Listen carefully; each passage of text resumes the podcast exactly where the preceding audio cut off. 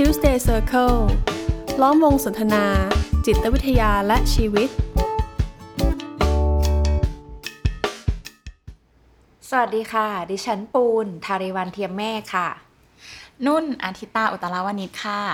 แมงปอพิมพนิษคอนดีค่ะ วันนี้เราสามคนมาขโมยพื้นที่ของสามหนุ่ม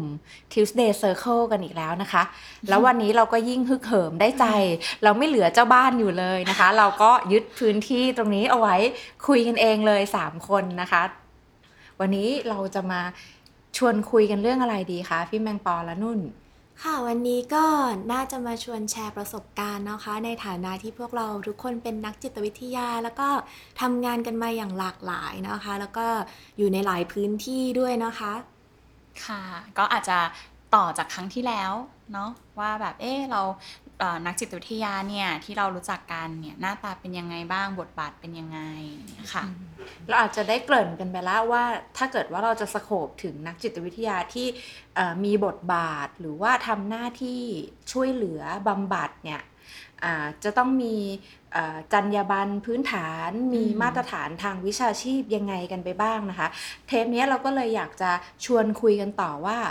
ตอนเนี้ยคำว่านักจิตวิทยาในประเทศไทยเนี่ยอาจจะยังเป็นคำใหม่ จริงๆ เขามีอาชีพเนี้ยมายาวนานแล้วแหละถ้าเกิดว่าในไทยเนี่ยก็อาจจะมากกว่า 30 ปีนะคะจะมีหลักสูตรเปิดขึ้นครั้งแรกในประเทศไทยก็อยู่ที่มอชอเป็นครั้งแรกเนาะอ่า ก็พอเริ่มมีการผลิตนักวิชาชีพออกมา ก็จะมีคนที่ทำหน้าที่เนี้ยอยู่ในที่ต่างๆ แต่ในยุคแรกก็เราก็จะเจอคนเหล่านี้น้อยมากก็อาจจะอยู่ในโรงพยาบาลเป็นหลัก เราสังเกตกันไหมว่าในช่วง 3-5 ปีหลังเนี่ยคำว่านักจิตวิทยา นักบำบัด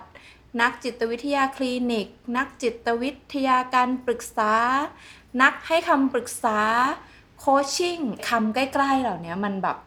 เป็นกระแสแล้วก็บูมกันมากก็เลยอยากจะชวนทั้งนุ่นแล้วก็พี่แมงปออะมาคุยกันตามประสบการณ์ที่เราเข้าใจที่เราเจอที่เราได้ไปสัมผัสในวงการการทำงานต่างๆเนี่ยมาชวนท่านผู้ฟังเนี่ยเขาได้ทำความเข้าใจกันหน่อยว่าไอ้คำเหล่าเนี้ยมันสื่อสารถึงอะไรแล้วมันมีข้อสังเกตมีข้อแตกต่างกันยังไงบ้าง ค่ะก็จริงๆก็เห็นด้วยกับปูนนะคะ เพราะว่าอย่างแมงปอดูเรื่องเกี่ยวกับเอ่ออันดับที่เด็กๆเนาะอยากเรียนตอนเนี้ยจริง ๆ คณะจิตวิทยาก็ติด top 10 อยู่นะคะ มาสัก 2-3 ปีแล้วด้วยซ้ำสำหรับหนึ่งในอาชีพในฝัน ดังนั้นการที่เราสามารถที่จะช่วยให้เห็นนะคะว่าแต่ละประเภทเนี่ยมีความแตกต่างหรือว่าเออถ้าเราอยากทำงานอย่างเงี้ยจริง ๆ จะทำยังไง เพราะว่า ในในตอนเนี้ยค่ะอย่างปัจจุบันเนี่ยก็จะสังเกตเห็นว่าพอเราบอกนะคะ เวลาเราไปสอนหรือว่าไปทำเวิร์กช็อปแล้วเราบอกว่าเรามีอาชีพเป็นนักจิตวิทยา ก็จะมีเด็กๆถามเยอะ ว่าแล้วอย่างนั้นเราทำงานที่ไหนทำงานอะไรทำงานยังไง เพราะว่าคือเขาก็สนใจที่จะเรียนต่อ แต่ก็ไม่มีที่ให้หาข้อมูลนะคะ ว่าแต่ละอย่างแตกต่างกันยังไง ประมาณนี้อันนี่ก็จับในมุมของแถวมหาวิทยาลัยนะคะอ่าโอเค ถ้าถ้าถามนุ่นเนอะถ้าคำว่านักจิตวิทยาเนี่ยมันก็อาจจะเชื่อมโยงกับคำว่าเอ่อแบบทดสอบทางจิตวิทยาเนาะเอ๊ะเราต้องทำแบบทดสอบให้กับประชาชนทั่วไป หรือว่าถ้าเรียนเอ่อถ้าอยู่ในโรงเรียนเนี่ยเอ่อเราจะทำให้กับเด็กๆไหมหรือว่าเป็นยังไงเนาะอืมถ้าเกิดเป็นฝั่งปุณคำที่ปุณจะคุ้นชินปุณก็นึกถึงเรื่องของการบำบัด ของการดูแลให้คำปรึกษา การช่วยเหลือเยียวยาของนักจิตวิทยาที่จะมีบทบาทอ่าทำงานเหล่านี้ผ่านกระบวนการพูดคุยอืมอ่าแล้วงั้นแสดงว่าพอเราฟังอย่างนี้ยค่ะอย่างที่พี่แมงแชร์ ตั้งแต่ต้นเลยว่าแบบเป็นความสงสัยของเด็ก ๆ ตั้งแต่เริ่มต้นมัธยมเลยด้วยซ้ำว่าแบบเออเขาสนใจคำว่าจิตวิทยาแต่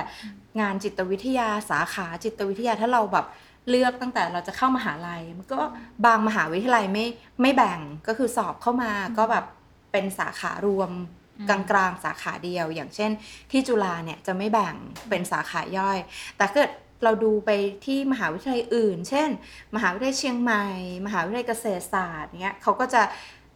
ให้เราต้องเลือกตั้งแต่สอบเข้าปริญญาตรีเลยแหละ มันก็จะมีอ่าจิตวิทยาคลินิก มีจิตวิทยาการปรึกษา มีจิตวิทยาชุมชนอืมบางมหาวิทยาลัยเขาก็อาจจะทำหลักสูตรเป็นจิตวิทยาคลินิกและชุมชนอืมจิตวิทยาพัฒนาการ จิตวิทยาอุตสาหกรรมและองค์กรอืมจิตวิทยาสังคม โอ้พอมันหลากหลายอย่างเงี้ยค่ะ แต่ละสาขาอะมันมันเรียนอะไรต่างกันยังไง แล้วก็ทำงานต่างกันยังไงบ้างอะค่ะอืม อันนี้จริงๆ น่าจะน่าจะแยกออกมาเป็นเหมือนแต่ละแต่ละประเด็นนะคะ ยกตัวอย่างพื้นที่ก่อนก็ได้เมื่อกี้พอดีฟังนุ่นพูดเนาะว่าถ้าไปในโรงเรียนเนี่ยค่ะ จะมีการทำแบบวัดนี้เด็กอืมๆเด็กๆจะคุ้นชิน เพราะว่าเด็กหลายคนที่ถามเรียนอะมปลายเนาะค่ะไม่ว่าจะเป็นโรงเรียนไทยโรงเรียนอินเตอร์ ก็อาจจะได้เจออย่างน้อยๆ เลยเนี่ยช่วงมปลายจะเริ่มทำแบบวัดกันละอืมว่า อาชอบอาชีพไหนถนัดอะไรอ่าใช่ถนัดอะไรอืมบุคลิกภาพเป็นยังไงอืมซึ่งตรงนั้นเนี่ยอาจจะเริ่มจากพูดถึงก็ได้ว่า เราอาจจะมีทั้งนักจิตวิทยาและคุณครูแนะแนวอืมซึ่งเป็นเป็นสองอาชีพที่แตกต่างกัน แต่มีบางอย่างที่คล้ายกันอย่างเช่น การใช้แบบวัดหรือว่า ความเข้าใจพื้นฐานในเรื่องบุคลิกภาพเนาะคะไปจนถึงในโรงพยาบาลก็อาจจะเป็นอีกประเด็นหนึ่งที่เราก็มีนักจิตวิทยาที่มีหลากหลายสาขาอยู่ในนั้นเหมือนกันเนาะคะอืมอืมก็เคยได้ยินเหมือนกันเนาะว่าอ่าถ้าอย่างในโรงพยาบาลเนี่ยก็จะได้ยินคำว่านักจิตวิทยาคลินิกเนาะหรือว่าจะเป็นแบบนักจิตวิทยาการปรึกษา หรือว่าจะเป็นนักบำบัดอ่าเช่นอืมดนตรีบำบัดศิลปะบำบัด สำหรับตัวคุณเองเนอะในฐานะที่จบทั้งจิตวิทยาคลินิก แล้วก็จิตวิทยาการปรึกษา เห็นเห็นจากประสบการณ์ของตัวเองในรอบแบบเกือบ 20 ปี ฟังดูแก่มาก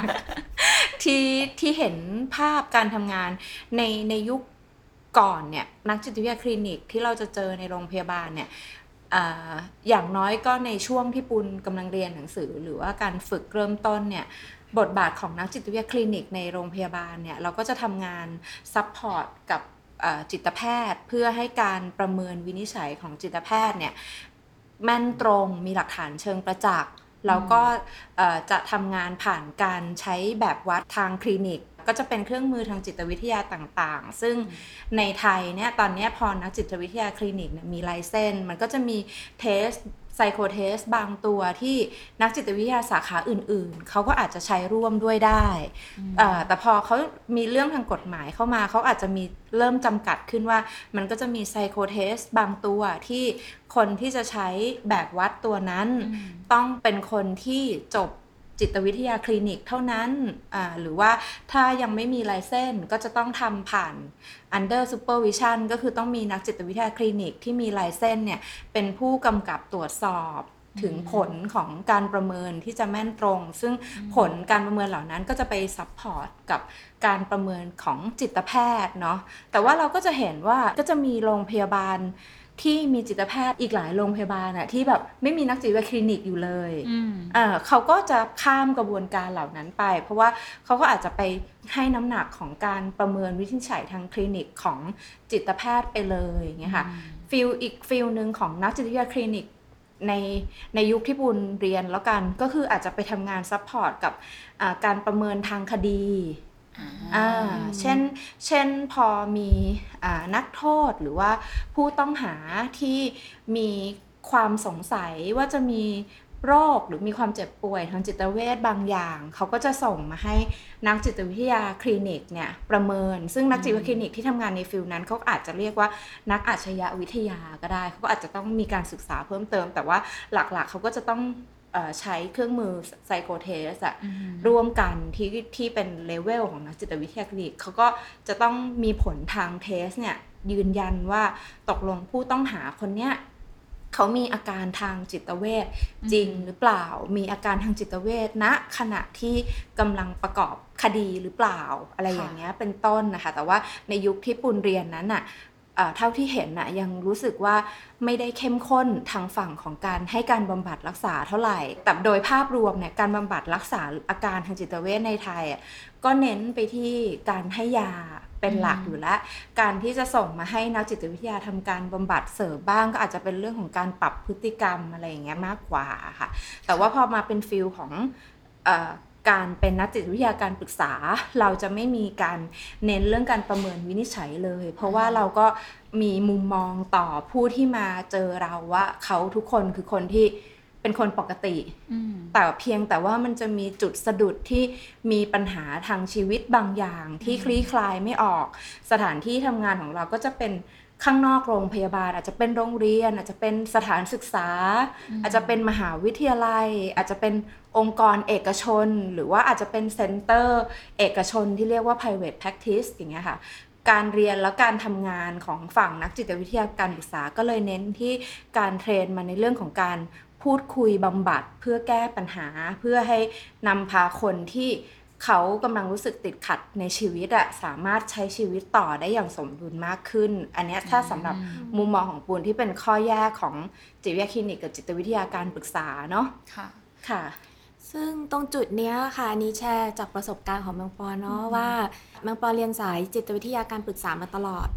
ซึ่งก็เคยทำงานในโรงพยาบาลเหมือนกัน เราก็จะทำในส่วนที่ปูนพูดถึงเนาะคือเราจะดูแลดูแลจิตใจของผู้ป่วยอย่างเงี้ยค่ะอะยกตัวอย่างกรณีของแมงปอเนาะตอนนั้นเข้าไปทำงานวิจัยเกี่ยวกับผู้ป่วยมะเร็งเม็ดเลือดขาว อย่างเงี้ยพอเวลาเราถูกคุณหมอวินิจฉัยมานะคะว่า มีอาการของโรคที่มีความรุนแรง อย่างเช่น เป็นโรคมะเร็งโรคหัวใจ หรือว่าโรคอะไรที่อาจจะต้องมีการดูแลรักษาหรือว่าผ่าตัดอย่างเงี้ยค่ะ ทุกคนก็ย่อมจะเกิดความรู้สึกที่ไม่ไม่สบายใจหวั่นไหวเครียด วิตกกังวลนะคะ ไปจนถึงซึมเศร้าได้ แล้วนักจิตวิทยาการปรึกษาค่ะ ก็จะไปดูแลตรงจุดนั้น เช่นทำงานควบคู่กับคุณหมอ โดยที่จะเป็นเคสที่คุณหมอวินิจฉัยมาแล้วนะคะ ว่าเป็นคนทั่วไปอย่างเราเนี่ยแหละ ที่มีแค่อาการเจ็บป่วยในทางด้านร่างกาย แล้วก็เกิดมีความรู้สึกกังวลใจเครียดขึ้นมา ดูแลเป็นองค์รวมอะค่ะอืมในด้านจิตใจร่วมกับร่างกายอืมแต่จะไม่ก้าวข้ามไปเกี่ยวกับ เช่นไม่ ไม่ไปดูแลเรื่องเกี่ยวกับอาการทางจิตเวชอืมแล้วก็ไม่ได้ดูเรื่องเกี่ยวกับการใช้ยาอืมประมาณนั้นนะคะอืมแล้วก็รวมถึงไม่ไม่ได้ประเมินวินิจฉัย ใช่ไม่ค่ะได้ประเมินวินิจฉัยด้วย คือเราอืมสามารถทำได้ในลักษณะของ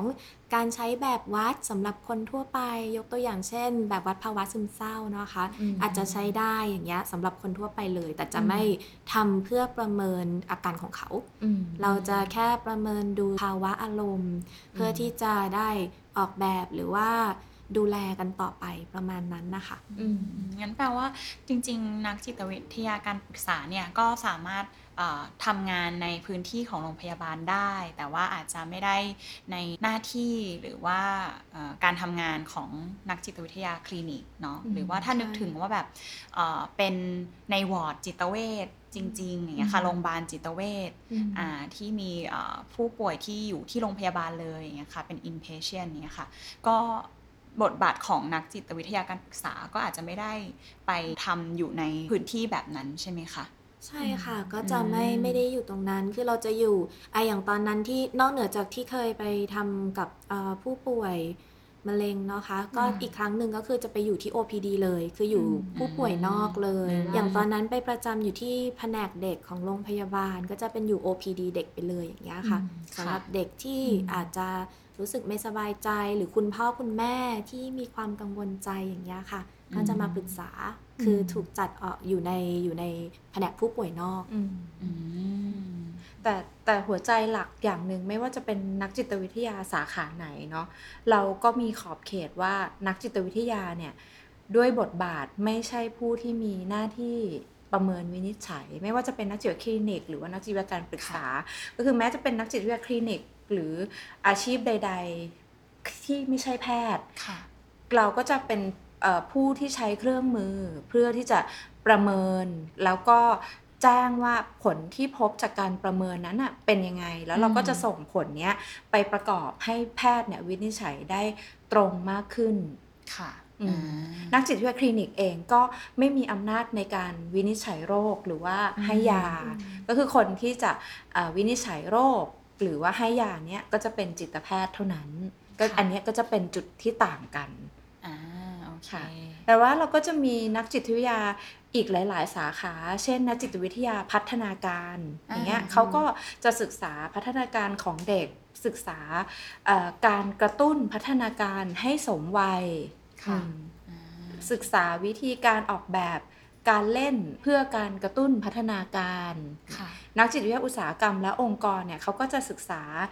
เรื่องของการพัฒนาคนในองค์กรอืมแล้วก็อาจจะสังเกตเห็นว่าคนที่จบจิตวิทยาอุตสาหกรรมและองค์กร เขาก็อาจจะทำงานในกลุ่มของอาทรัพยากรบุคคลหรือว่าอืม HR HR ในบริษัทต่างๆ เขาอาจจะดูเรื่อง HRD เรื่องการพัฒนาศักยภาพของบุคลากร เรื่องการบริหารจัดสรรคนให้มีความสุข กับการทำงานในองค์กรค่ะอะไรอย่างนี้เป็นต้นอ่าส่วนนักจิตวิทยาสังคมเขาก็อาจจะมองภาพของผลกระทบทางจิตใจอะที่เป็นบริบทในวงกว้างของสังคมอืมแล้วก็อาจจะเจอเขาเป็นนักวิจัย เป็นนักวิเคราะห์สถานการณ์ หรือเราอาจจะเจอเขาในกลุ่มของนักวิจัยการตลาด เพื่อที่จะแบบเออถ้าเกิดผลิตภัณฑ์ตัวหนึ่งจะออกมาเนี่ยจะดูว่ามันเหมาะกับใครอืม แบบทำยังไงถึงจะเข้าถึงคนได้เงี้ยแล้วก็อาจจะใช้ศักยภาพใช้ความถนัดของนักจิตวิทยาสังคมเนี้ยมาช่วยตอบโจทย์ได้อ่างั้นฟังดูเหมือนกับ ไม่ว่าจะเป็นนักจิตวิทยาสังคม นักจิตวิทยาเอ่ออุตสาหการเนาะค่ะหรือว่านักจิตวิทยาพัฒนาการเนี่ยค่ะ ก็ไม่แน่ใจเนาะว่าเอ่อถ้าอย่าง3 3แขนงอย่างเงี้ยเออสามารถที่จะทำเอ่อการปรึกษาหรือการบำบัดได้ไหมอะคะ ถ้าถ้าตอบตามจริงของประเทศไทยตอนเนี้ยอืมยังไม่มีกฎหมายกำหนดอืมอืมก็คือตอนเนี้ยอ่าในไทยเนี่ยค่ะนักจิตวิทยาที่มีลายเส้นเท่านั้นเนี่ยอืมก็คือจะมีแต่นักจิตวิทยาคลินิกค่ะอ่าก็ยังไม่มีกฎหมายกำหนดว่าเอ่อนักจิตวิทยาอุตสาหกรรมและองค์กรเขาจะไปทำบำบัดเขาอาจจะไปทำหน้าที่ให้การปรึกษา เขาอาจจะไปเรียกตัวเองว่านักให้คำปรึกษาอย่างเงี้ยเขาก็อาจจะ ทำได้ เพราะยังไม่มีกฎหมายควบคุมอืมแต่ถ้าเกิดว่าไปดูในการฝึกฝน ไปดูในวิชาที่เขาได้เรียนและที่สำคัญก็คือสาขาเนี้ยมันมีความจำเป็นอย่างที่เราพูดไปในเทปก่อนๆว่า ข้อสำคัญมากมันคือการฝึกประสบการณ์วิชาชีพ ภายใต้การซูเปอร์วิชั่นอย่างเข้มข้นอืมอ่าเพราะว่าเรื่องใจของคนเป็นเรื่องละเอียดอ่อนเนาะค่ะอ่าถ้าเกิดว่าจะมองตามนั้นเนี่ยก็ต้องบอกว่า เขาไม่ได้มีประสบการณ์อืมอ่าแต่ว่าถ้าเกิดว่าถามว่า ณตอนเนี้ยมีคนทำไหมก็อาจจะมีคนทำเพราะว่าอืมยังไม่ได้มีกฎหมายกำกับควบคุมอืมโอเคงั้นถ้าอืมย้อนกลับมาที่ที่เราเนาะว่า พอนึกว่าเออเราเป็นนักจิตวิทยาการปรึกษาเนี่ยเอ่อบางทีเราอาจจะไม่ได้ลงลึกไปในเอ่อกลุ่ม target หรือว่ากลุ่มของผู้เข้ารับบริการบางกลุ่ม เช่นอะอย่างอาจจะเด็กแบบ เนี้ยอืมหรือว่าผู้สูงอายุมากๆ หรือว่ากลุ่มที่มีความเฉพาะมากๆเนี่ยอ่างั้นแปลว่าแม้ว่าเราจะจบเอ่อจิตวิทยาการปรึกษา แต่ถ้าเราจะทำงานกับกลุ่มเนี้ยเออเราก็อาจจะต้องเออไปเพิ่มเติมอะไรบางอย่าง ใช่ไหมคะ ที่เราจะสามารถจะทำงานกับคนกลุ่มนี้ได้ ค่ะ ก็ต้องเพิ่มเติมอย่างอ่าอย่างบางปอทำงานกับเด็กนะคะ อืม ก็จะเรียนเรียนเพิ่มเหมือนกัน ก็คือไปลงเรียนเพิ่มอืม เกี่ยวกับวิชาจิตวิทยาพัฒนาการหรือว่า อืม แม้แต่อย่างตอนที่สนใจเรื่อง EF อย่างเงี้ยค่ะ ก็ต้องไป Certify เรื่องนั้นเพื่อที่ว่าเราจะได้มีความเข้าใจสามารถทำงานได้หรือแม้แต่จะได้มีความรู้ที่ลึกซึ้งมากเพียงพอที่จะมาอินทิเกรตเข้ากับงาน counseling อะค่ะ อ่าโอเค ค่ะอ่า งั้นวันนี้เราได้ได้พูดคุยกันเนาะจากประสบการณ์ว่าเออจะนักจิตวิทยาเนี่ยจะอยู่ในพื้นที่ไหนทำงานยังไงบ้าง แล้วแต่ละแขนงเนี่ยมีเอ่อหน้าที่หรือว่าบทบาทนะคะอืมในการทำงานแตกต่างกันยังไงเนาะอืมก็เอ่อ ครั้งนี้ก็อาจจะประมาณนี้ก่อนละกันอืมแล้วเดี๋ยวคราวหน้าก็คงจะมาเหมืต่ออนกันข้อมูลเนาะจากเทปเนี้ยก็อาอาจจะเป็นประโยชน์กับผู้ฟังที่จะประกอบการตัดสินใจแหละว่าอืมในเมื่อตอนเนี้ยในประเทศไทยเรามีคำที่คลุมเครือ เช่นคำว่านักจิตวิทยาเฉยๆเนี่ยเป็นคำที่กลางมาก ถ้าเกิดว่าเราอะต้องการจะพึ่ง skill เฉพาะของนักวิชาชีพด้านอะไร เช่น เราอยากจะ ให้ดูให้หน่อยว่าลูกของเราเนี่ยเขามีพัฒนาการสมวัยหรือเปล่าอืมเพราะฉะนั้นคนที่เราจะไปหา เราก็อาจจะต้องไปตามต่อว่านักจิตวิทยาคนนั้นน่ะเขาเชี่ยวชาญเรื่องจิตวิทยาพัฒนาการ อันที่ง่ายที่สุดก็ดูที่การศึกษาของเขาค่ะหรือว่าถ้าเราต้องการการที่จะดูแลจิตใจ คนที่จะได้ไปพูดพูดคุยปรึกษาบำบัดเพื่อดูแลจิตใจ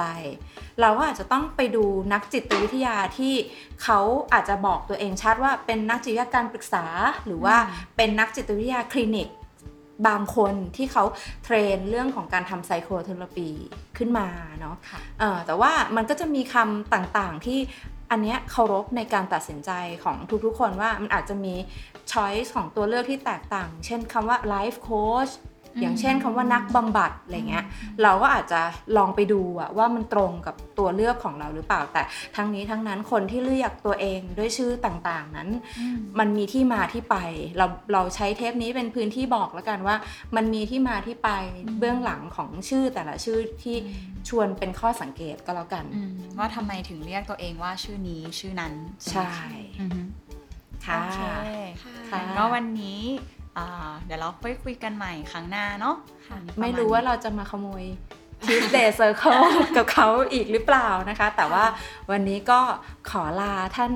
ผู้ฟังทุกๆท่านไปก่อนค่ะ สวัสดีสค่ะวัสดีค่ะ สวัสดีค่ะ Tuesday Circle ล้อมวงสนทนา จิตวิทยาและชีวิต